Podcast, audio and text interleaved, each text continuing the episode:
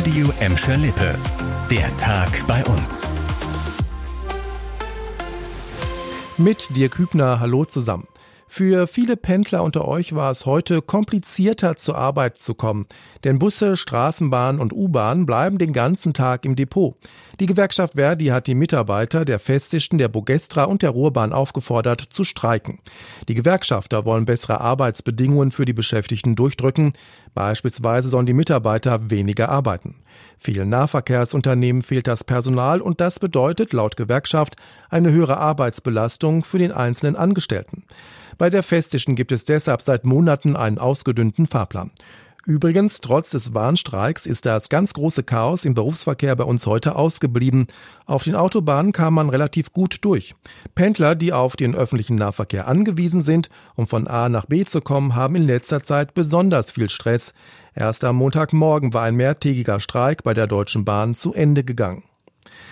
Es war am frühen Abend des 17. November im vergangenen Jahr. Ein einmotoriges Flugzeug stürzt in ein Waldstück in der Nähe des Flugplatzes Schwarze Heide in Bottrop-Kirchhellen und zerschellt am Boden. Ein 58-jähriger Flugschüler kommt bei dem Absturz ums Leben. Sein 73 Jahre alter Fluglehrer überlebte schwer verletzt. Jetzt, rund zweieinhalb Monate nach dem Absturz, kommen die Ermittlungen etwas voran. Viele spricht dafür, dass der Flug erst gar nicht hätte starten dürfen. Das hat uns die zuständige Staatsanwältin bestätigt. Demnach war das Wetter zu schlecht für einen Flug.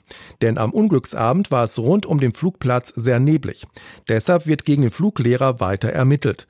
Laut Staatsanwaltschaft verweigert er aber die Aussage, das ist sein gutes Recht. Demnächst wird außerdem der Zwischenbericht der Bundesstelle für Flugunfalluntersuchung erwartet, dann könnten weitere Einzelheiten zu dem Absturz ans Licht kommen.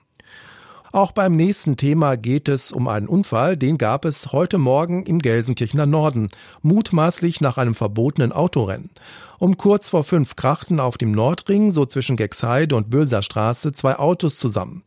Zeugen hatten zuvor die beiden Pkw, ein Ford Mustang und ein Opel, an einer roten Ampel gesehen. Als es grün gab, sollen beide Fahrer dann stark beschleunigt haben. Dann kollidierten beide Autos. Der 52-jährige Opel-Fahrer verlor die Kontrolle über seinen Wagen und wurde durch den Crash verletzt. Er musste im Krankenhaus behandelt werden. Der Mustang-Fahrer blieb unverletzt. Die Polizei sperrte für eine gewisse Zeit den Nordring in Richtung Gladbeck komplett. Beide Autos und die Führerscheine der Fahrer kassierten die Beamten ein. Das war der Tag bei uns im Radio und als Podcast. Aktuelle Nachrichten aus Gladbeck, Bottrop und Gelsenkirchen findet ihr jederzeit auf radio und in unserer App.